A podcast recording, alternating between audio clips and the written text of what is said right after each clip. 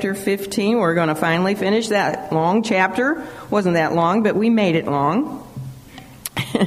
Looking at verses 26 and 27, and then we're also going to get into chapter 16. It's a shame chapter 16 has that division there. You know, those aren't God inspired chapter divisions because really the Lord just keeps flowing. So um, our passage for today is going to go through 16, verse 7. The lesson is entitled what? Uh, the Ministries of the Spirit, Holy Spirit, Part 1. And in your books, we're on what is the lesson number? Lost that. 157. 157. If you want to try to follow along with me, good luck. Actually, I'm going to give you new information today, so you might want to have a little notepad to take some things. I'll try to remind you that if this is not in the book, you might want to make some notes about it. But I always encourage you listen to the lesson and then go home and also read your your books because that way you get sometimes double whammy. You get you know more information than I have time to share with you in our one hour here this morning. All right, let's um, go to Lord in prayer. If you'd bow with me. Father God, we pray this morning that you, the God of hope, would fill us with all joy and peace in believing that we may abound in hope through the power of the Holy Spirit. Father, we ask that you would uh, make our time here together one that is marked by His ministry, the ministry of the Holy Spirit. We pray that you would cleanse us of all sin, that you would wash us of all our uncleanness, and may this atmosphere here this morning be set apart for the usage of your Spirit. May nothing impede His having a freedom and that our hearts, Lord, would be turned entirely toward you. May each of us individually know the joy of sensing in ourselves that we have been the object of your attention this morning, that your Spirit has spoken to us, that you have suited and fit your word to our individual situations in life and our needs. And may we be gladdened and refreshed today because of the words of Jesus Christ, in whose name we pray. Amen. As the Lord Jesus and his men were winding their way where? Where are they going? Right, garden to the Garden of Gethsemane, where he knew that Judas would find them in just a few short hours. He continues to instruct his men on some very vital truths that they would need to know for their future ministry without his physical presence. In the next section now of his farewell discourse, which is actually from 1526 all the way to 1615, that's the next section, um, he spoke additional words to his men about the Holy Spirit. And I say additional words because if you remember back in chapter 14, while they were all still in the upper room, as the Lord was comforting his men over this, their despair, you know, he had told them he was leaving, and they were very, very distraught about his departure. What had he done? Well, he had given them ten comforting promises, and one of those promises was that he would send them allos parakletos, meaning another paraclete. And he called that one the, the comforter. Another one just like him who would abide with them how long? Forever, and even, he went on to tell them, even for the first time in history, indwell them.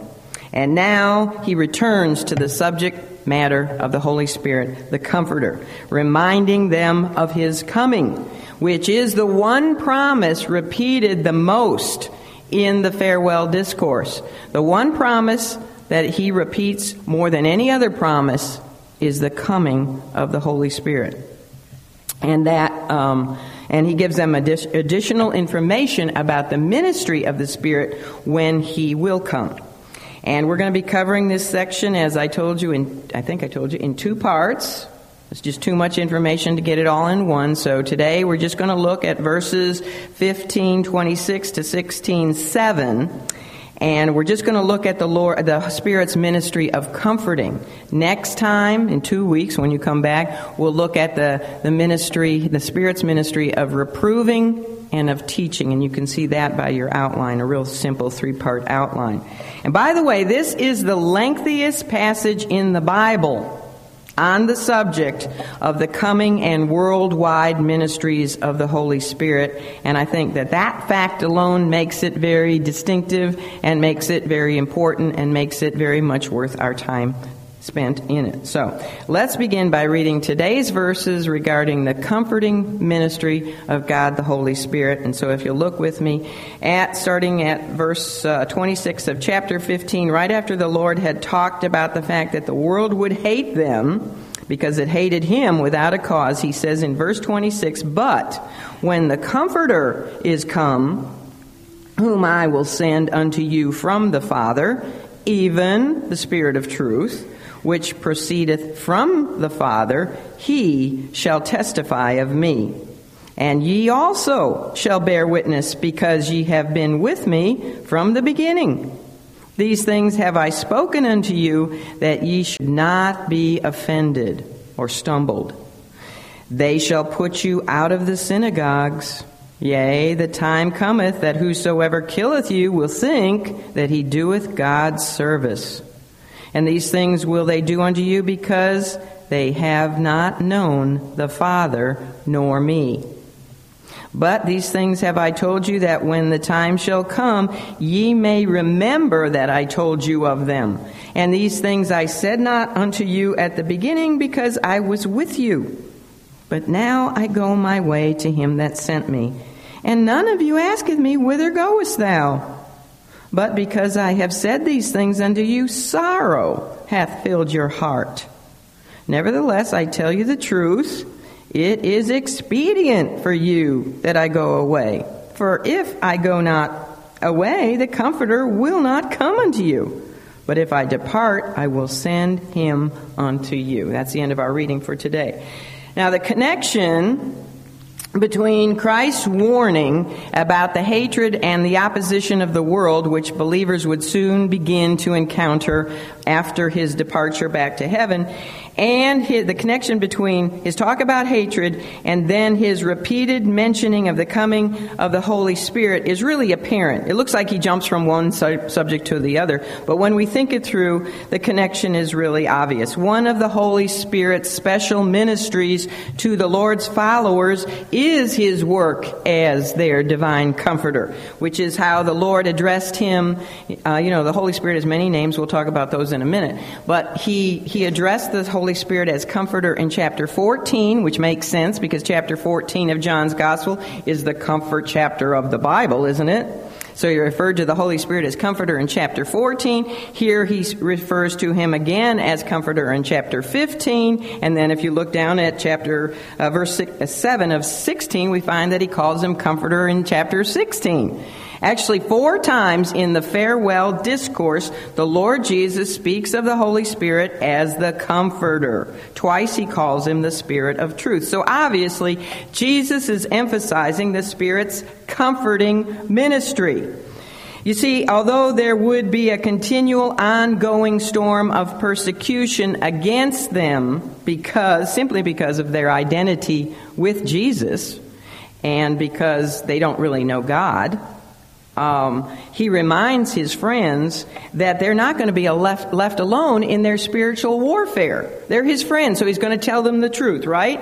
Yes, you're going to be hated by the world. The world is going to hate you and oppose you just because of your new nature in me and because they don't know God, but I am not going to leave you alone in this warfare. Aren't you glad for that truth? I'd hate to be trying to, to battle things, a spiritual warfare all alone without the paraclete the paraclete literally means in Greek, you know, parakletos means one who comes alongside of. We even have a better situation than that in this church age, don't we? Not only did he come alongside of us, but he actually indwells us. First time ever uh, in all history. And so he's telling them that um, another divine person, exactly like himself, which is what allos, parakletos means, just like him, would be their comforting advocate. He would be present with them always to assist them, to strengthen them, to embolden them, particularly in their moments of greatest need, which would be at times when we're being opposed and hated and reviled and persecuted. And as for the apostles, even put to death, and many Christians through the ages when they're martyred for their faith. Ultimately, there would be victory for them through the Holy Spirit, right? Even if they take our bodies, we are the victors, aren't we? Our victory is in Christ. He's already won the battle. We're overcomers in Christ. So the Spirit is both the believer's comforter and the believer's spirit of truth through times of persecution. If we're being persecuted and we don't really know what to say, who speaks for us, helps us out? The Spirit of truth. So, beginning with John 15, verses 26 and 27, if you'll go back and look at those two verses, the Lord made a transition from explaining to his men the reasons for the world's hatred of him and of them. He uh, makes that transition from that subject to the issue of their responsibility to continue to testify as witnesses for him in spite of the fact that they would be hated and misunderstood and persecuted unjustly without a cause. The Lord, in, in saying what He does to them in verse 26 and 27, is actually also predicting the fact that after His departure, there still would be testimony of Him. It wouldn't just end, they wouldn't just go back to fishing, and that would be the end of that there would continue to be a testimony of Jesus Christ in this world. He confirms to his men their vocation as his witnesses. And you know the Greek word for witnesses is actually the word that we get our English word martyr. It would be his martyrs. And if you're willing to be a witness, you also need to be willing to be a martyr. And he predicts with clearness that they shall bear testimony of him in the future. However, they won't have to do it by themselves. Who is going to conduct the cause for them and with them? The Holy Spirit, the Comforter, even the Spirit of truth. And how would the Spirit of truth, the Comforter, give testimony to the world of Christ? He would do it through the apostles. And those, they were those, especially, you know, who would start it all because they had been with Jesus from the beginning. So they would start it. And then, of course, it would carry on down through the church age through all of the Lord's future disciples. So the Lord Jesus places the ministry of the Holy Spirit and the ministry of the apostles and future believers. How does he place those two things? He places them really back to back. So the witness is going to be through the Holy Spirit, the Spirit of truth and the Comforter, and it's going to be through you guys. Ye also, he says, shall bear witness. Ye also, meaning also with the Spirit. So he places them back to back. Why? Because really, the two ministries are one. They're one. Remember what he said, his last words to his men as he's ascending up into heaven in the book of Acts? He says, Ye shall receive power after that the Holy Ghost is come upon you, and ye shall be my witnesses. What he's saying there is, you men will be my witnesses, but the witness that you will have will be the witness of the Spirit of God. You will give the world my words that you've heard because you've been with me from the beginning, and as you do, as you open your mouths and give the world the words about me, the Spirit Himself will be testifying of me, and He will be convincing men and convicting men of me as you speak. So the witness, you see, and that's how it works still today, isn't it? So the witness of the Spirit and the believer is one.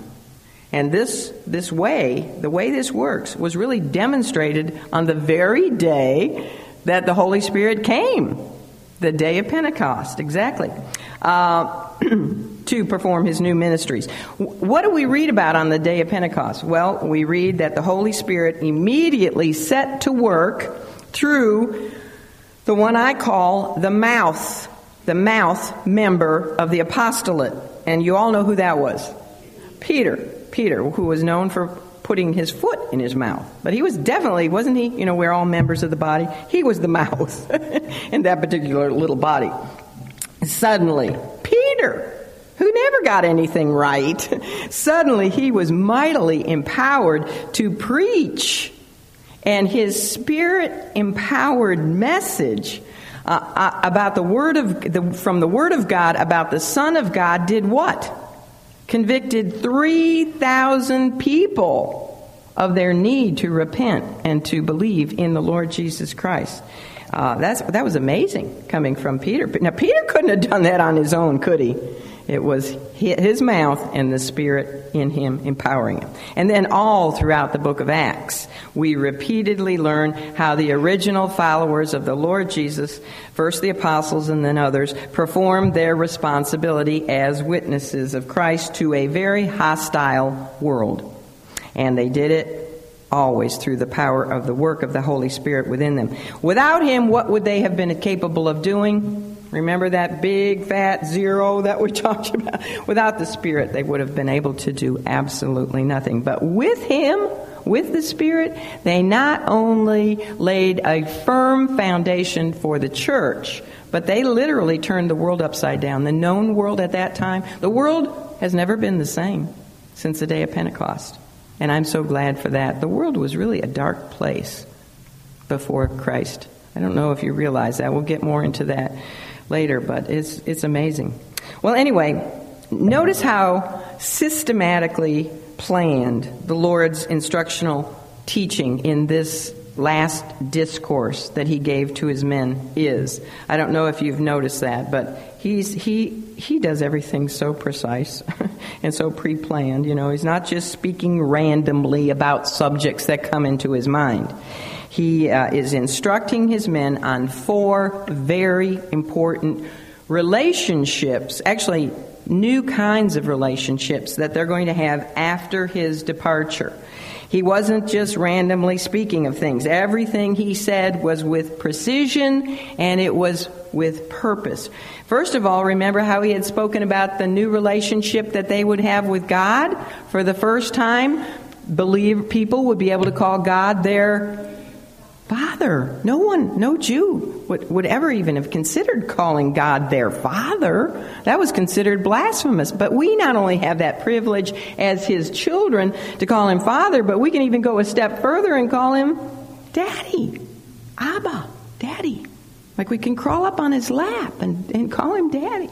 It's amazing. New relationship with God the Father. And then the Lord talked about the new relationship that they would have with Him. It would be new because He would no longer physically be present with them. And yet, they were still able to abide closely with Him, have even a more intimate union with Him, like branches to a vine, or like friends to, as inner circle friends to a king. And then he talked about another new relationship that was badly needed. They were to remember the new commandment he gave them? They were to love one another. Ooh, they'd had a little trouble in that area, hadn't they?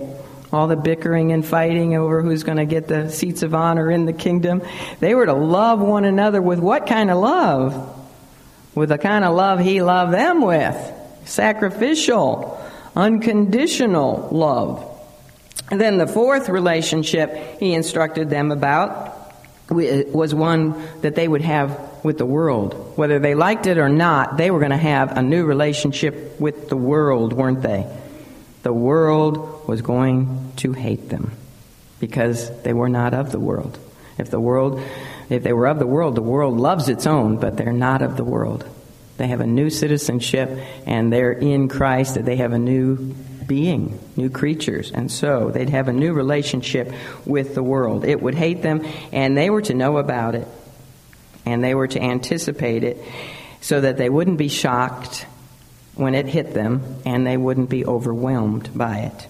And as we just discussed, they were to patiently bear its persecution and in the Spirit's power, they were to continue, in spite of the hatred, they were to continue to be witnesses, testifying in the power of the Spirit of Christ in this world, which is what we are mandated to do to this very day, some 2,000 years later.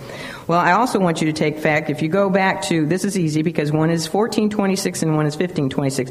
Look, compare 1426 in John's Gospel with 1526. It just turned out to be that way.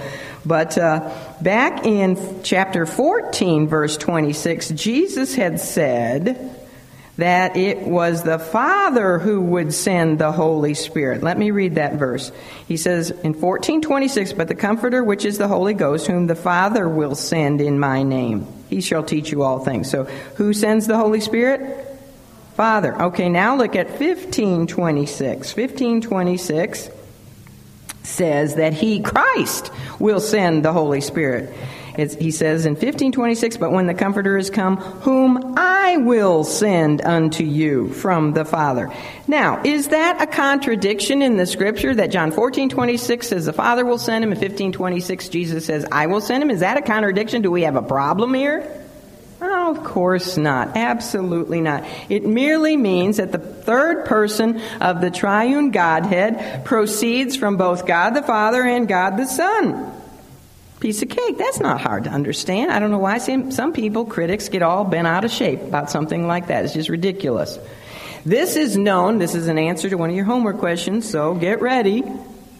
This double procession of the Holy Spirit from God the Father and God the Son is known by theologians as the double procession of the Holy Spirit. Not that that makes a difference, but that's what it's known as the double procession of the Holy Spirit. It's just one more truth that indicates to us the unity of the triune Godhead. That's all. Well, another interesting difference that we find in these same two verses, 1426 and 1526, is with the words proceedeth and send. In John 14, 26, go back to that one, Jesus said, The Holy Ghost, whom the Father will send in my name.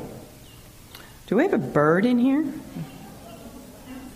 That's kind of, it's like in, you know, Walmart. They, I think he's up in one of those lights. sure. well, that's pretty background music, isn't it? I hope he doesn't fly at me, that though I'm a little scared of birds. Anyway, 1426, let's get our focus back. 1426, he says that the Spirit will, um, uh, the Holy Ghost, whom the Father will send. Then 1526, he says the Spirit of truth, which proceedeth from the Father. Oh my. Now you wouldn't think that that is a big deal, would you? Would you think it's a big deal that it says the Father would send him, and then another verse says he'll proceed from the Father? I don't find any problem with that at all. But do you know that back in the 15th century, this is what divided the Eastern Orthodox Church from the Roman Catholic Church? I don't get it. But anyway, that was one of the main things that they got divided over. And don't ask me why, because I don't understand. but and I don't care to. All really, when it says that he proceeds from the Father, that demonstrates that not only did the Father send him, and Christ sent him, but guess what? He came of his own volition. The Spirit wasn't sent begrudgingly. Oh, I don't really want to go tough beans, you have to go. He proceedeth from, that means he did it voluntarily. He willingly proceeded of his own volition to do his work here on earth.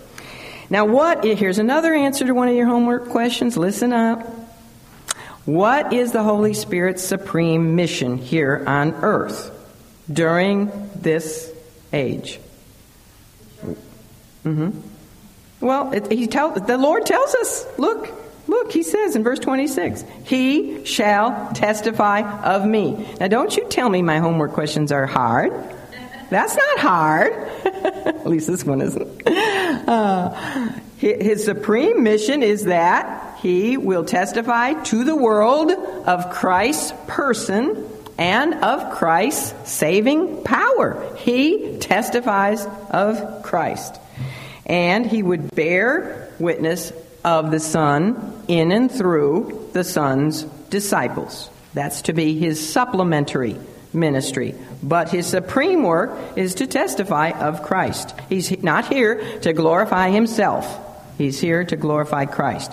And he would testify through the Lord's disciples using that which they had already seen in the Son and using that which they had already heard from the Son. You know, the Holy Spirit does not minister in a vacuum.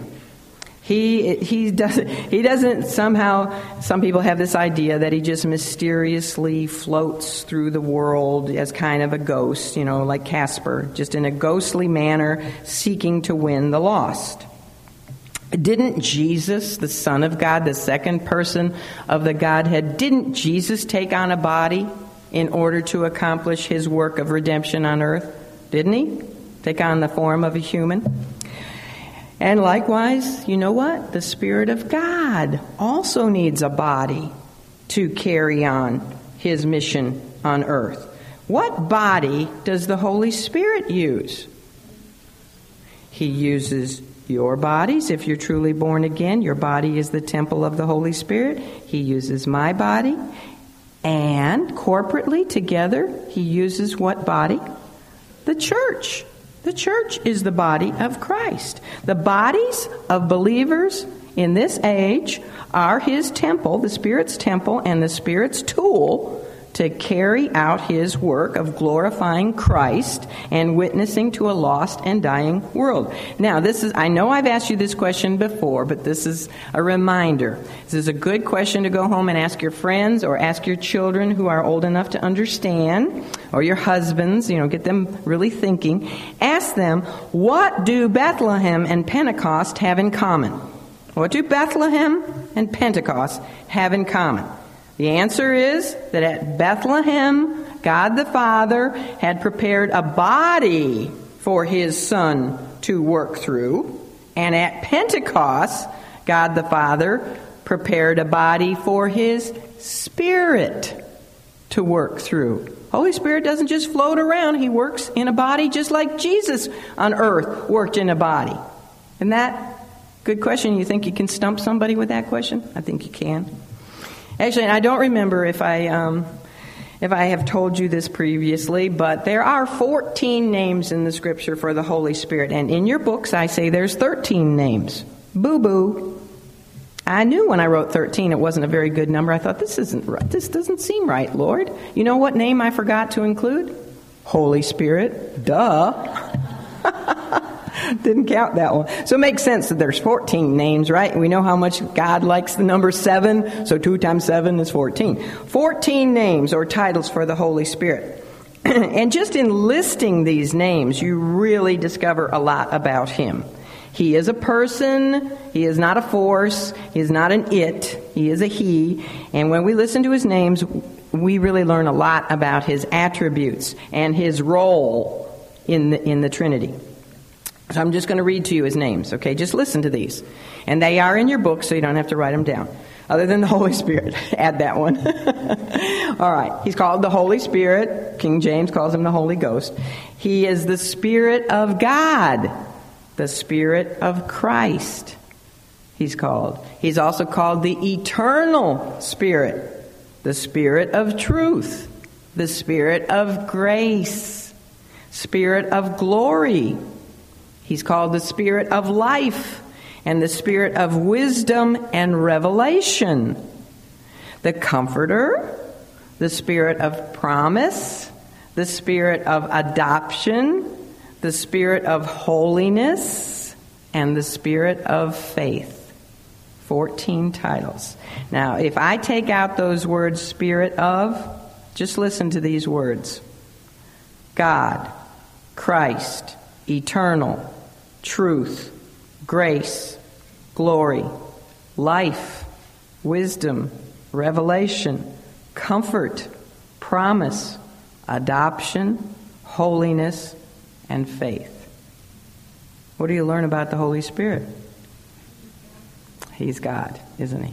Is God just same attributes and character as God the Father and God the Son? And where does he dwell right now? Where does this mighty one dwell? Isn't that amazing? Within us.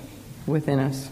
So, what's our excuse for not turning this world upside down like the apostles did? Mm. Also, I want you to notice the words of 20, verse 27 of chapter 15, where Jesus said, Ye also shall bear witness. Ye also, he's speaking to his men.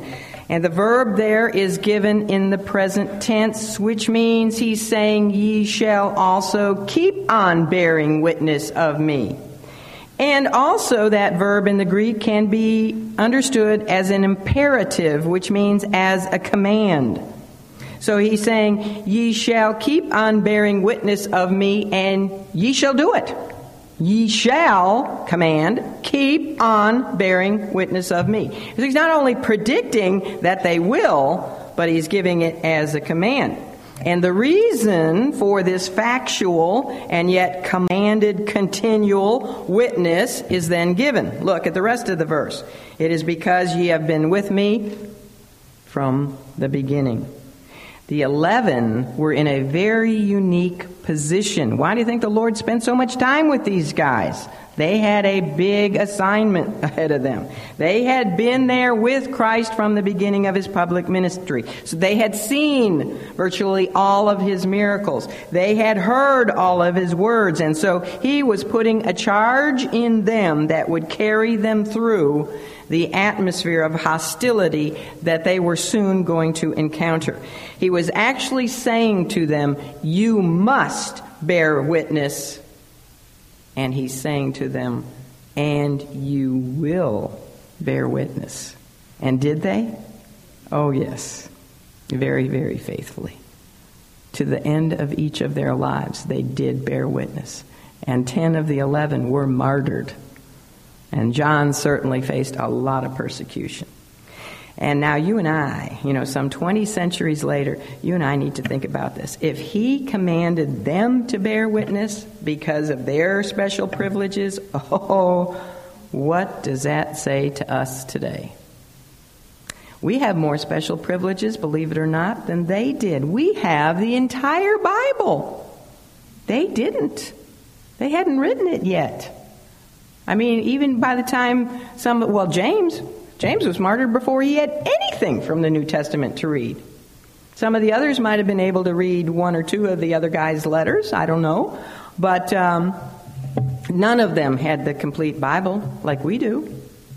And none of them had the privilege of 2,000 years of church history where they could see the Lord's words lived out and they could see the added testimony of thousands upon thousands of Christians who have gone before us, right? We learn a lot from the Christians who have gone before us and particularly those who have been persecuted and have stood firm in the face of such hostility. So, are we not also in a very special, unique position? And I would add to that, having the privilege to live in this country with all the access we have to God's Word and extra biblical materials and airwaves where the truth is preached. I mean, we have no excuse for not bearing witness to our. And if we won't bear witness, who will? He didn't have a plan B, you know. And remember who's in you? God. God, the Holy Spirit. Isn't that convicting? Who convicts me? We should know on the authority of the Word of God that we have the Godhead behind us 100% when we walk into an antagonistic environment and live out the life of Christ or declare the teachings of Christ that are so objectionable to the opinion, you know, the, the public opinion polls around us today. We should know the Godhead is behind us. Why is the Lord telling his men and telling you and I these things, as he says over and over again, these things, these things? Why is he telling us these things? Well, his answer is given in, in John 16 1. His reason for informing us of the world's hatred is so that when it happens, we won't what? Stumble. We won't be offended. Offended, we could interpret it as being stumbled. Or it really comes from the Greek word for scandalized. We won't be scandalized. We won't. It also has in the meaning um, trapped. That we won't be trapped into um, what happens if we're trapped. We might trap our mouths, shut up our mouths. You know, when we when we come into a, a situation where people respond negatively to our Christian witness, you know, c- catches us off guard. I was caught off guard. First time I, you know, right after I got saved, I ran home to my parents and I remember they were sitting at the kitchen table and I just blurted out, I was born again and Jesus was in my heart and I thought they'd be so happy. Whoa, not so. Not happy at all. And you know, the, the reaction in the flesh is for us to stumble, right? And and, and, and be trapped and maybe be quiet. Maybe become a secret Christian and tell nobody. I don't like that kind of reaction. You know, when people start whispering about us behind our backs or, or are thinking of us as really peculiar people or weirdos or fanatics, you know, it's all right to be a fanatic in every, any other area of life, right? But not a fanatic for the God of the universe. But, you know, he tells us ahead of time because he doesn't want us to react like that. He wants us to be prepared and not stumble. Do you know what was the greatest danger after uh, during the times of great persecution under, for example, the Roman Caesars? or during the time, for example, of the Inquisitions of medieval days. You've heard of the Spanish Inquisition when thousands of, of, believers were killed. Or do you know what the greatest danger was during the time of the Great Reformation? It wasn't the sharp teeth of the lions. It wasn't the torture chambers. And it wasn't the flame beneath the stake. The greatest danger was of turning one's back on the Lord Jesus Christ.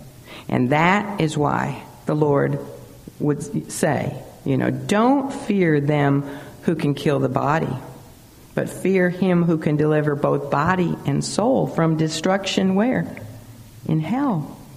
When we, te- you know, the worst they can do to us, as I said before, is kill our body, but that's actually Good, isn't it? Because instantly we'll be victorious, we'll be in the presence of the Lord. When we testify of Christ and when we cross people's little cherished traditions and we experience their unjustified hostility, we do have a tendency to draw back.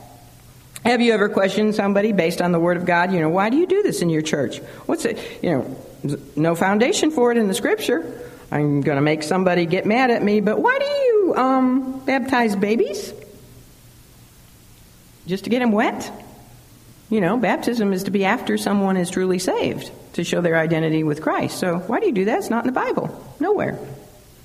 Uh, or why do you um, participate in transubstantiation?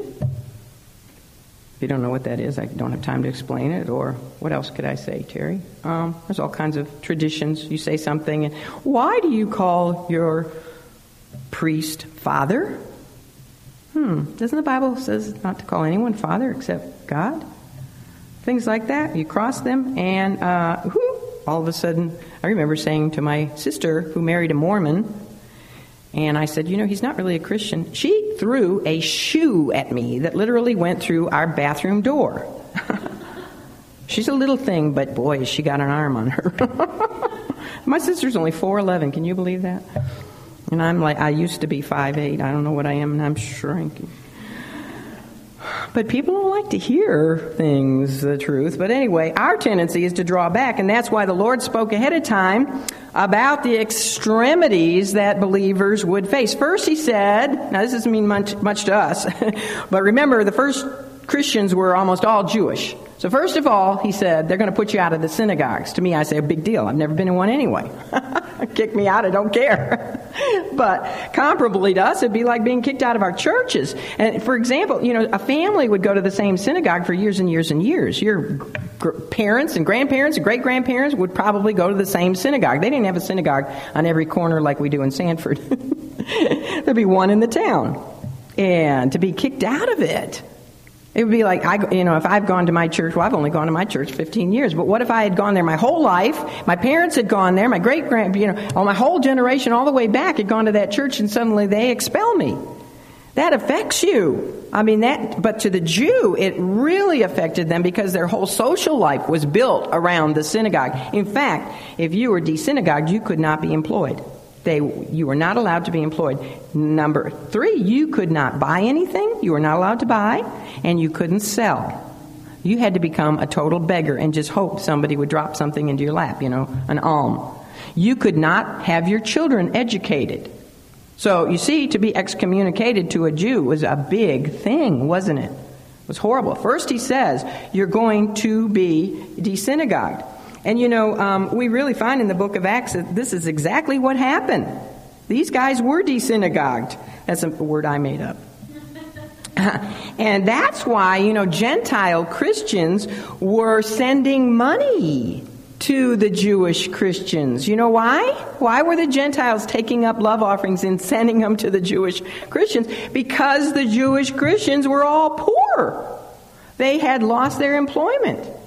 And unless a Gentile hired them, and I would think that probably happened, probably some of the Gentiles hired the Jewish uh, Christians. But we find this actually happening. By, by the time of John, by the time John, not by the time of John, but by the time John wrote this gospel account, do you know that, and this was, um, this was okayed, this was approved of by the Sanhedrin Council, that all the synagogues put into their time of worship in their services a prayer. Now, their services were full of prayers. They read all their prayers, and half of the service was probably read prayers. But they added this new prayer. And I could just picture us having a prayer like this in our church services, but here's what it was. Now, remember, this is before the Christians were called Christians. Originally, you know what they were called? They weren't called Christians until was it Antioch, right? That they were first called Christians, Christ followers, little Christ, little Christ. But before that, they were called Nazarenes because they followed the Nazarene Jesus. So here's the prayer that they added to their synagogue services, and everyone had to pray this prayer together. Let all Nazarenes and heretics perish as in a moment. Let them be blotted out of the book of life and not be enrolled with the righteous. Oh, Nice prayer. Can't you see that in our services? Let all the ungodly be struck with lightning and fried, like James and John. They added that prayer. Why? Because if a Christian Jew slipped into the synagogue service, they would spot him in a minute because he would not pray that prayer, would he? And they, I'm sure their eyes were open while they're praying. Let's see who doesn't say. Isn't that awful? So not only did the Lord tell an advancement of this excommunication, but then at the end of verse 2, he says that the time would come that whoever would kill them, the apostles and other believers, they would think that they were doing God a service. And that's how they would justify their hatred and their murder in their own minds. And outstanding example of this we have in who? So everybody's thinking of Saul. Saul of Tarsus, that rabid Pharisee who, you know, killed, he actually murdered many Christians, went into their homes and dragged them out, men and women, and took them to prison and was consenting to their deaths and trying to get them to blaspheme and, you know, and deny Christ. Uh, and he later admitted, this is in Acts 23 1, he admitted that he thought within himself when he was busily persecuting the Christians that he ought to do these things. He, thought, he said that he did all those things in good conscience. He was not excusing what he did. He, rather, he was explaining to his readers that although he was wrong, he did it in good conscience because he thought it was required of him by God to put out all these followers of a false Messiah. So he, what, he, what he did, he did in good conscience. But he admitted that he really did not know God the way he really is. He thought he did, didn't he? Thought he was working for God and doing a good thing. But later, after his salvation, he admitted he didn't really know God at all, the true, the way he truly is. And the result is that he did put Christians, many Christians, to death. He was a bad dude before his salvation. I don't know if you realize the change in that man. Change in Peter, change in Paul, too. Christians of every decade have encountered religious people just like Saul. Christians of every century have lived in the midst of a world full of religion and full of religionists. Isn't that really the problem we have in the world today? Centered on what? Religion. Everything that the turmoil going on in the Middle East, religion, religion everywhere.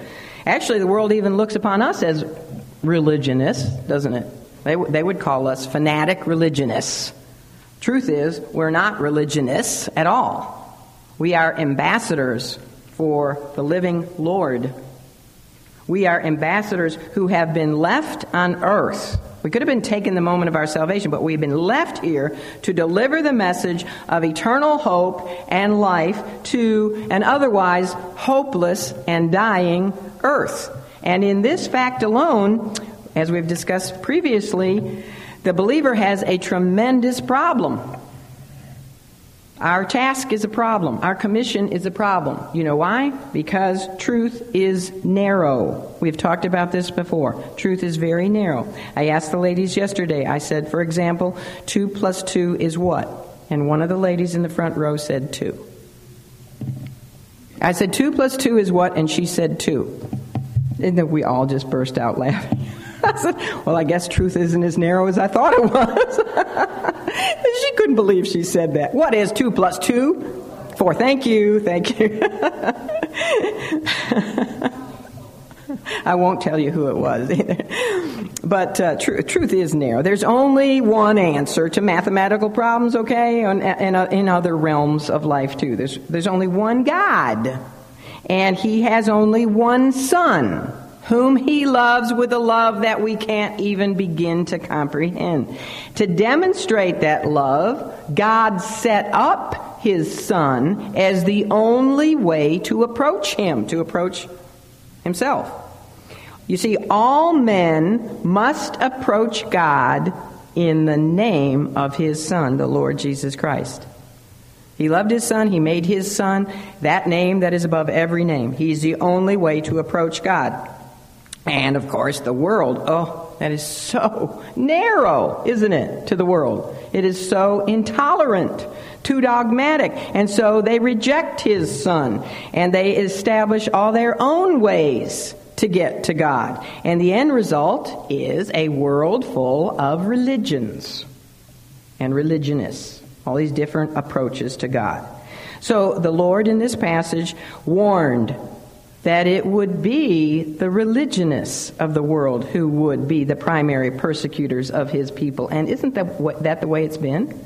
It's not so much that down through the centuries it was the pagans, it was those who were the religionists. Look at the Inquisition, look at the Great Reformation, who persecuted the Christians. As time went on, he says, excommunication would turn to execution. And the two types of, of, persecution that he gives there are interesting because one has to do with the torture of the mind. Excommunication, as I told you, for a Jew, that's a torture of the mind to be cut off from your family and friends and life, social life of your community. Isn't it a torture of your mind? Have been basically excommunicated from your families? It is. I, I can speak personally. It's a terrible torture of the mind. So one is a torture of the mind, and the, the other is a torture of the body. Excommunication, mind, death. And he says they will kill you. That's a tort, tort, the ultimate torture of the body. Both, both of those would be carried out by those who would think that they were purifying and cleansing, first of all, the synagogues like Saul did, and then later on, the church. They would think they were cleansing the church of false teaching. Do you know who it was who called Martin Luther an apostle of the devil? Who called him that? A Buddhist?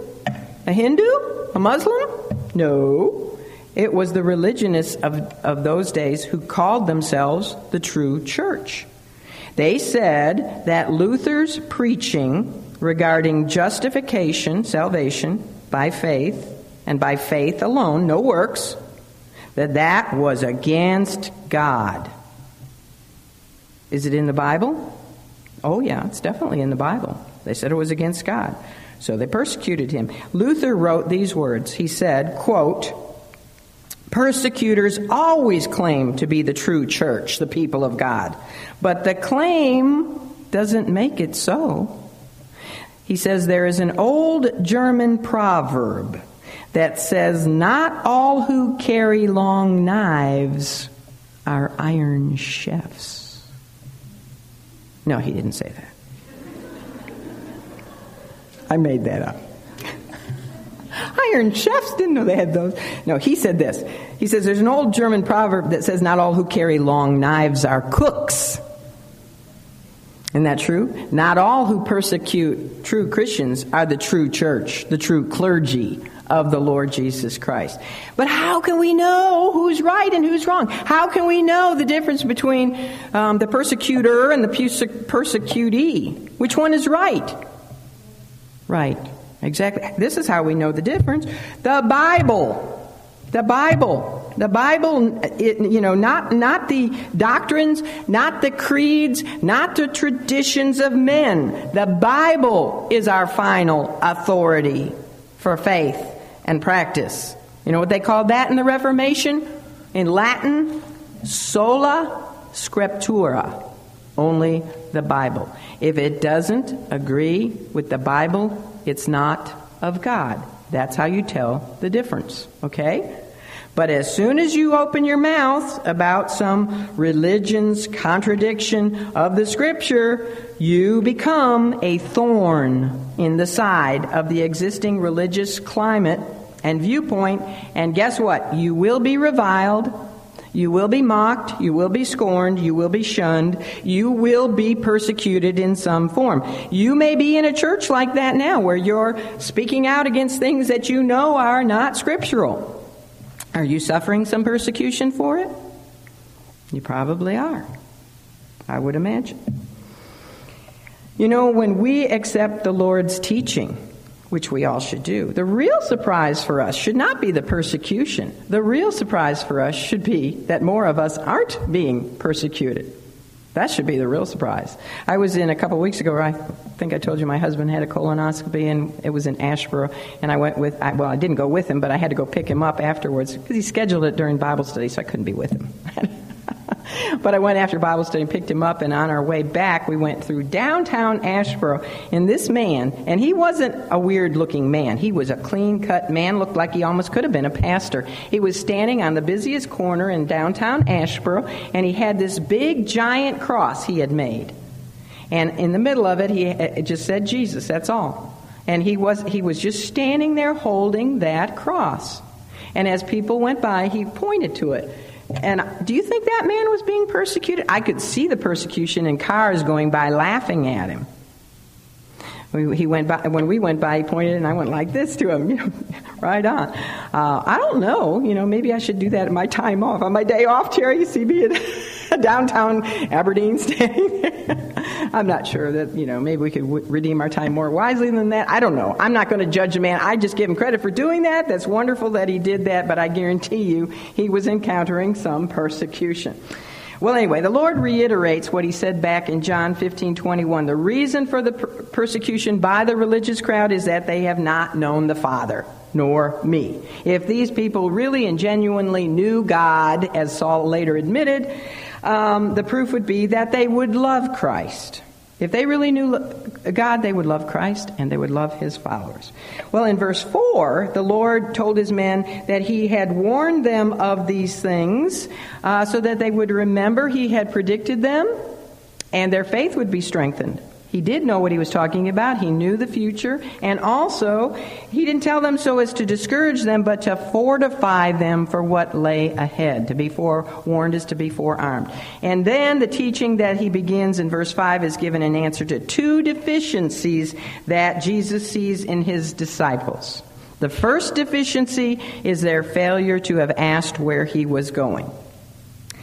And he says, let's read it. He says, But now I go my way to him that sent me, and none of you asketh me, Whither goest thou? Now immediately some of you might think about Peter. You say, Well, that's not true. Peter asked you, Lord, back in 1336, Lord, whither, whither goest thou? But that was more of a protest. That was more like a childish protest saying, you know, where are you going? I want to go with you. Have you ever had your kids do that? That's kind of what Peter was doing. He, none of them really asked the Lord um, with any genuine interest in where he was going. Where are you going, Lord? What is that going to mean for you? Oh, you must be so happy that you're going to go back to your father and share the glory you had with him before the. You know, none of them are seriously inquiring where he's going. But he wanted them to understand where he was going and all that it meant. He was really disappointed that they didn't uh, inquire about the subject that he had been talking about so much, his own departure and all the ramifications of it. Instead of being happy for him, instead of being concerned for him, instead of being um, curious about his future, all they could do was what? Have a big pity party. All they could do was sorrow for themselves. Woe is me, what are we going to do without him? He says, But because I have said these things unto you, sorrow hath filled your hearts. We could call it selfish sorrow because it was all centered on themselves not on him. So that was their first deficiency. And it ties in with the second deficiency he found in them, and that was their failure to grasp the advantage of his departure. And that's why he says in verse 7 it is expedient to you that I go away. In other words, it's very, very advantageous for you guys that I go away. I wonder how many of us really understand how advantageous it has been for us that Jesus went away. And that's why he goes ahead and gives his fullest teaching on the Holy Spirit and his ministry um, in, in this passage. I know we're not going to get there till next time, but if you look real quickly at verses 8 and verse 13, we find the Lord used the same terminology when he said twice, and when he is come. He's speaking about who? The Spirit. When the Spirit is come, and then he's proceeded to speak of things that would take place when the Spirit did come. And so everything he has to say in the rest of this passage, from verse 8 to verse 16, is then an explanation of the ministries the Spirit will have following his coming because of the Lord's departure. And those ministries are so, are such an advantage to us. Um, that again we can't even begin I, I, don't have time to get into it but it's just really fantastic. Do you know that the spirit really did not have a worldwide ministry in the old testament days? Have you ever thought about that? Now he has been involved in 11 ministries but um, about eight of those have been after the lord's departure and the, the, Spirit's coming on the day of Pentecost. I was really baffled, and I told Terry, I said, this is difficult, but I was reading many, many books I have on the Holy Spirit, you know, reading chapters that are on the Holy Spirit. I did read Dr. Lehman Strauss' whole book on the Holy Spirit, and uh, because I heard one man say that the Spirit of God did not have a ministry really in the Old Testament days universally like with Gentiles. Now, he had a ministry of restraining evil, which he still carries on today. He had a ministry where he always held back evil um, and held back the Antichrist. You know, Satan, I don't know if you've ever realized, but Satan in every generation has a man ready and prepared to become the Antichrist and, and, and the Spirit has been holding back whoever that one is. But when the Holy Spirit removes his restraining of evil ministry, when he's removed with the church, that man that the that the that Satan has prepared will then be able to do his thing. Um, so he's been involved, and of course he was involved with God the Father and God the Holy Son in the creation ministry. You know, he's he so he has had ministries, but he and he had a big ministry with the nation of Israel. Of course. But the only time you really read of the Spirit in the Old Testament is with Israel. Now he did not indwell people, did he? He would come down and he would speak through prophets They, they would be able to say, The Spirit moved upon me, and, you know, thus saith the Lord. But he didn't stay in the prophets. He'd come down and he'd even sometimes use unsaved people to do certain works, like Balaam and King Saul, speak through them and do things. But he never, ha- and he had a ministry, you know, trying to work through Israel, but he, he never had a universal ministry. Do you know how God worked with the world from the time of Adam to the time of Christ? How the, how the Lord worked with the, the world as far as the Spirit is concerned? If you do, tell me, because there's no record of it. The only thing we really have is that God said, the time of the before He said the, sent the flood, my Spirit will all, not always strive with men. You see, in the Old Testament days, he began by giving Adam and Eve, the truth, right? They had the truth, and those they shared it with their children, but there was just a narrow line of those that descended from Seth that stuck to that truth and that maintained the truth about the real God in their minds and kept kept his promises, the promise of the coming Savior. You, when you get to the time of Noah, how many righteous people were on the whole face of the earth? Just Noah and his family, eight. But so God gave a second chance, and Noah and his sons all knew about the true God. But it wasn't long before the world again had left God and they were devising their own religions, right? Their own ways. And again, there was just that righteous, and you know, by when he called Abraham, Abraham was a Gentile originally. he became the father of the Jews, but Abraham was like, you know, Lord is looking over the whole earth and finds one man who will believe him and step out in faith. And uh, you know, it's amazing. I was thinking, how many Gentiles were saved in the Old Testament days? Not very many. But anybody who was saved was saved by God the Holy Spirit. No man can be saved apart from the Spirit. But you see, the difference is in the Old Testament days, the Spirit worked on individuals.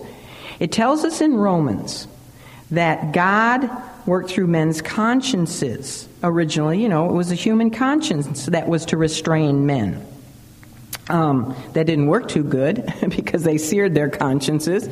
But if a man or a woman or a young person was listening to their God given conscience, and then they saw God revealed in the nature around them because He has revealed Himself in nature, right? I remember as a child, I didn't know God, but I'd look up at the stars and say, There must be a God. If a person was living up to that light put in them, God the Holy Spirit would then draw them to Himself, to, to well, to God and to Christ. They didn't know Christ then, but anyway, the Holy Spirit did work and save individuals. But the difference since the Lord's departure, after He uh, procured salvation for us, it's a finished work. His departure is one of a victory over death his resurrection is a, you know, over death. Since that time, because he has procured salvation, he sent the Holy Spirit, and now the Holy Spirit has a new ministry for the whole world. Not just through one nation, Israel, but for the whole world. And how does he reach out to the whole world? Through his body, the church. So there's a big difference. I got to think I'm so glad I was not born a Gentile in Old Testament days because I could think of very few Gentiles in the scripture. I know King Nebuchadnezzar got saved. Who can think of some more? A few here and there. Gentiles. Ruth, you know, but Rahab, but very few. Very few. That's why he says the road is narrow. You say, oh, that doesn't seem fair. It's fair. Will not the God of all of this world do that which is fair? Men knew the truth, but they they denied it, and they replaced the true God for the God of their own imagination. So what did he do? He gave them over to their own depravity. He gave them over to a reprobate mind. That's why so many nations are so godless today. It was their own choosing. They originally knew the truth. You go in any culture, do you know what they all have? They all have the story of Noah and the ark. They knew. But they pushed it aside and they went their own way, so he's given them over. All right, boy, did I go off course with my lesson, and I know I've kept you over, but woohoo, let's pray. Father, thank you so much for sending us the gift of the Holy Spirit. Thank you for the victory won by your Son, the Lord Jesus, on the cross, and, and for his resurrection and for his ascension to your right hand, and his asking you for the coming of the Spirit, that the Comforter might come. Thank you that we know his indwelling and that we can sense his ministry in our presence and that we can know what it is to have times that, that we realize his moving in conviction and his enlightening our hearts that we might understand the truths that you have given to us in your word. Thank you that we live in the time that we live in. I've never appreciated as much as I have this past week. Thank you, Lord, that we have been born in the church age and, and that now the Holy Spirit works to the whole world and He indwells us. May we really get a hold of the fact that He is in us and that we can speak boldly through Him and fear no one Take away from us, Lord, the fear of man and make us, in these end times, make us truly bold, bold, courageous, salt and light witnesses for you. And we do pray, Jesus, in your name.